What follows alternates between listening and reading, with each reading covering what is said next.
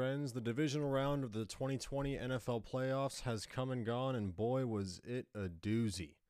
So, we are going to tackle every single matchup. We're going to analyze it.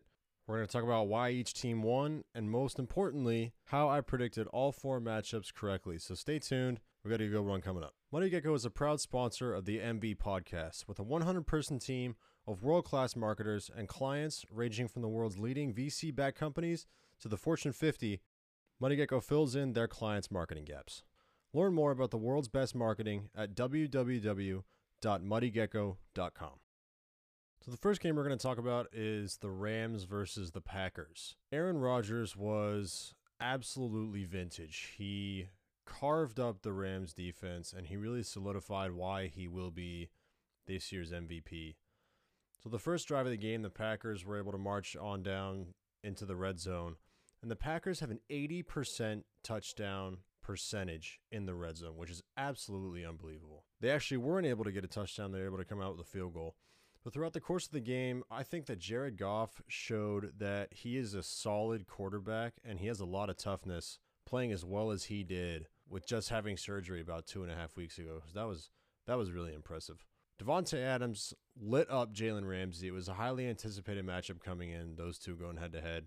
And Davante Adams really showed why he's the best wide receiver in the league this year. Over the course of the whole game, the Packers were able to pressure Jared Goff very, very well.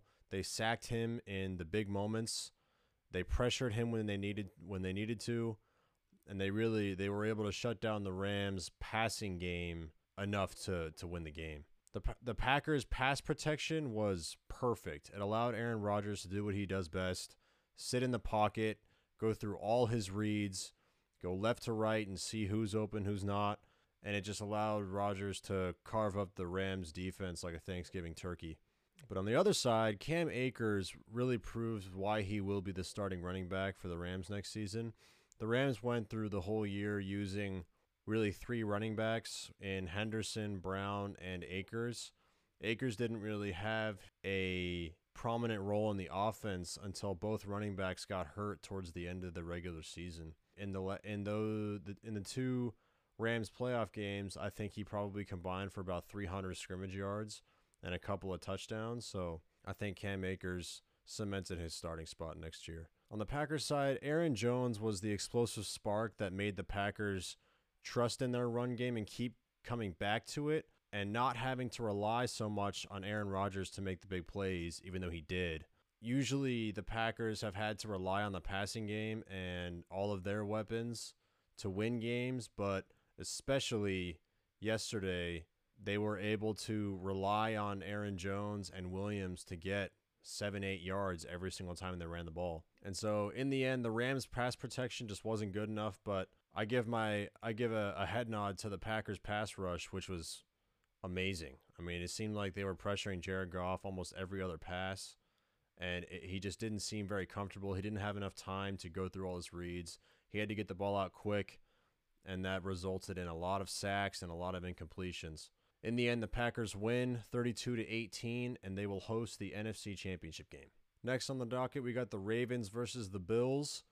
So the first half of this game was actually fairly boring. The Bills couldn't stop the Ravens' run game, but the Ravens couldn't get the pass game going. It took them to about the 40 yard line where Justin Tucker missed a kick, and the wind was affecting everything. It was affecting the field goals, it was affecting deep passes, but that didn't stop Josh Allen and Stefon Diggs from being amazing as always.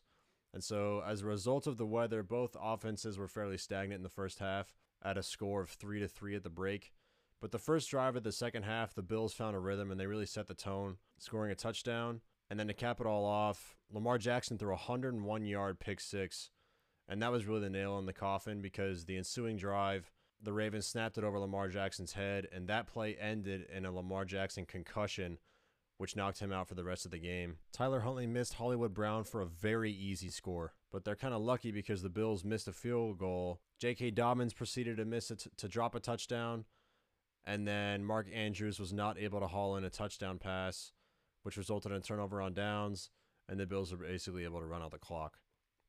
So that game ended and the Bills won 17 to 3. They would either host the AFC Championship game if the Browns won or they would travel to Kansas City if the Chiefs won, and we'll talk about the Chiefs Browns game in a minute. All right, next up we got Browns versus Chiefs. The Chiefs opened up the game with a dominant drive resulting in 6 points but a missed extra point. The Browns responded well with a field goal, but the Chiefs came back and did what the Chiefs do and they marched down for 7 more points. And here's the thing about the Chiefs if you want to beat them, you need to score more points than them. You don't just need to play great defense, you do, but you also need to have your offense firing on all cylinders. This was not the case with the Browns fumbling on the goal line with a minute 30 left in the half. And that was really a tipping point because the Chiefs led 19 to 3. First play of the second half, Baker Mayfield was picked off, but luckily the Chiefs missed a field goal. And the Browns responded very well by marching down and scoring a touchdown, making it 19 to 10. Mahomes went out with a pretty scary injury because he wasn't hit in the head, but he left with a concussion. So only time is going to tell about what's going to happen to him. But Chad Henne comes in the game and the Chiefs score a field goal and they go out 20, 22 to 10. The Browns come back and make it a one possession game at the start of the fourth quarter with a Kareem Hunt touchdown. Chad Henne made a horrible interception in the end zone which could have cost the Chiefs the game because the Browns were only down by one possession at the time. But unfortunately, they were not able to capitalize. They had to punt it away. And Chad Henne came with the two greatest plays of the Chiefs season, in my opinion. He came in with a third and 14, put his body on the line, and ran for it, ultimately coming up about two inches short, and then proceeds to make the biggest throw of his career and completes a four yard pass to Tyreek Hill to end the game. Let me just say this Andy Reid has the biggest stones of any NFL coach I've seen. He has the confidence in his players and his own playbook that he'll come he'll he will call a play at midfield up by one possession in the AFC divisional round with a backup quarterback and he has the confidence to call it and win the game and ice it. I mean, that's just that's just bravery because if it doesn't work, the Browns are a good team and they have the ball at midfield with 2 minutes left and they need a touch they only need 5 to tie it. And so a touchdown wins. The confidence that Andy Reid has to to call that play and the confidence he has in a backup quarterback. Chad Henne is an experienced NFL player. He's he's he's he's good. Chad Henne has the ability to do, to make that play, and he showed that he that he can make that play. In the end, the Chiefs win 22 to 17. They are hosting the AFC Championship game against the Bills. Will Patrick Mahomes be back? I have no idea. I sure hope he is because if he isn't, I'm going to go with the Bills. But we will leave predictions for a later time in the week because I want to see how the Patrick Mahomes situation develops. Either way, this is going to be a great AFC Championship game, and I cannot wait to watch. All right, last game we got is the Bucks versus the Saints. Brees versus Brady, Hall of Famer versus Hall of Famer, probably top 10 quarterback versus the greatest of all time. And this was my most anticipated matchup. I was most excited to watch this one go down. And I think it, it proved its anticipation because it was a great game until about halfway through the fourth quarter. So the Bucks opened with two punts. And Deonte Harris, the Saints punt returner, could have won the game for the Saints if it weren't for penalties on the punt returns. I think he combined for about 105 yards of punt returns without penalties. You know, that's just unfortunate. Usually with a big punt return, there's a block in the back or something. So unfortunately, that happened for the Saints. Drew Brees opened with two field goals in the Saints' first two drives.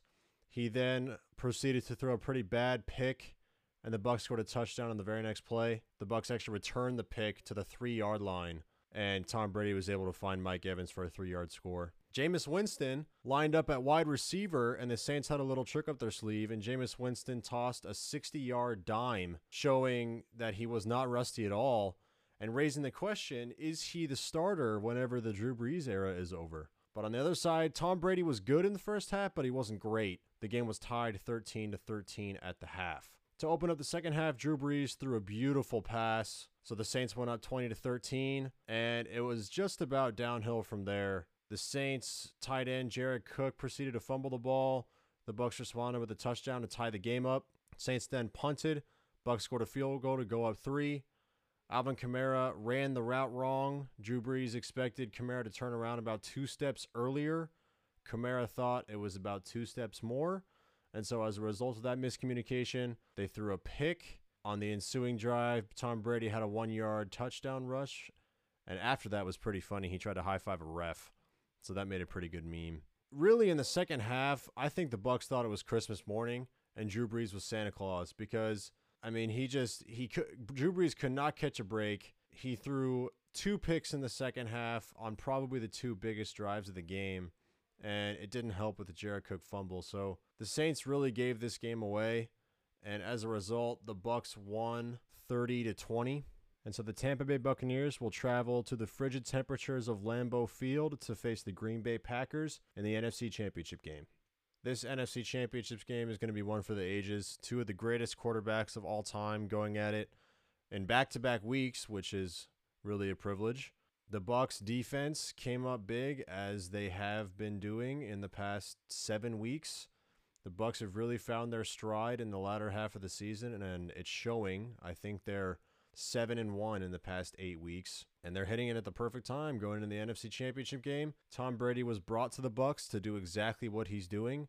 The Bucks hadn't made the playoffs since 2003 and Tom Brady has came in and led them to an NFC Championship game.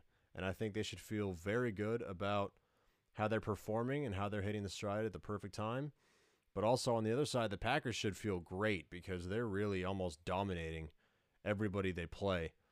So, however this pans out, it's going to be a great game. I will leave my predictions. I'll tell you what, I'll pick the NFC game. I will leave the AFC game until later in the week. My pick to represent the NFC in the Super Bowl is the Green Bay Packers. I think their pass rush is it's really been elite in the past couple weeks. I think Aaron Rodgers is just he's just too smart and too good of a quarterback to have the Bucks shut him down. And I do remember the Bucks crushing the Packers in the early stages of the regular season, and I think the Packers remember that, and I think they want revenge. I think Tom Brady is. It's hard for me to say this as a Falcons fan, but I think Tom Brady is the greatest quarterback of all time. But I just don't.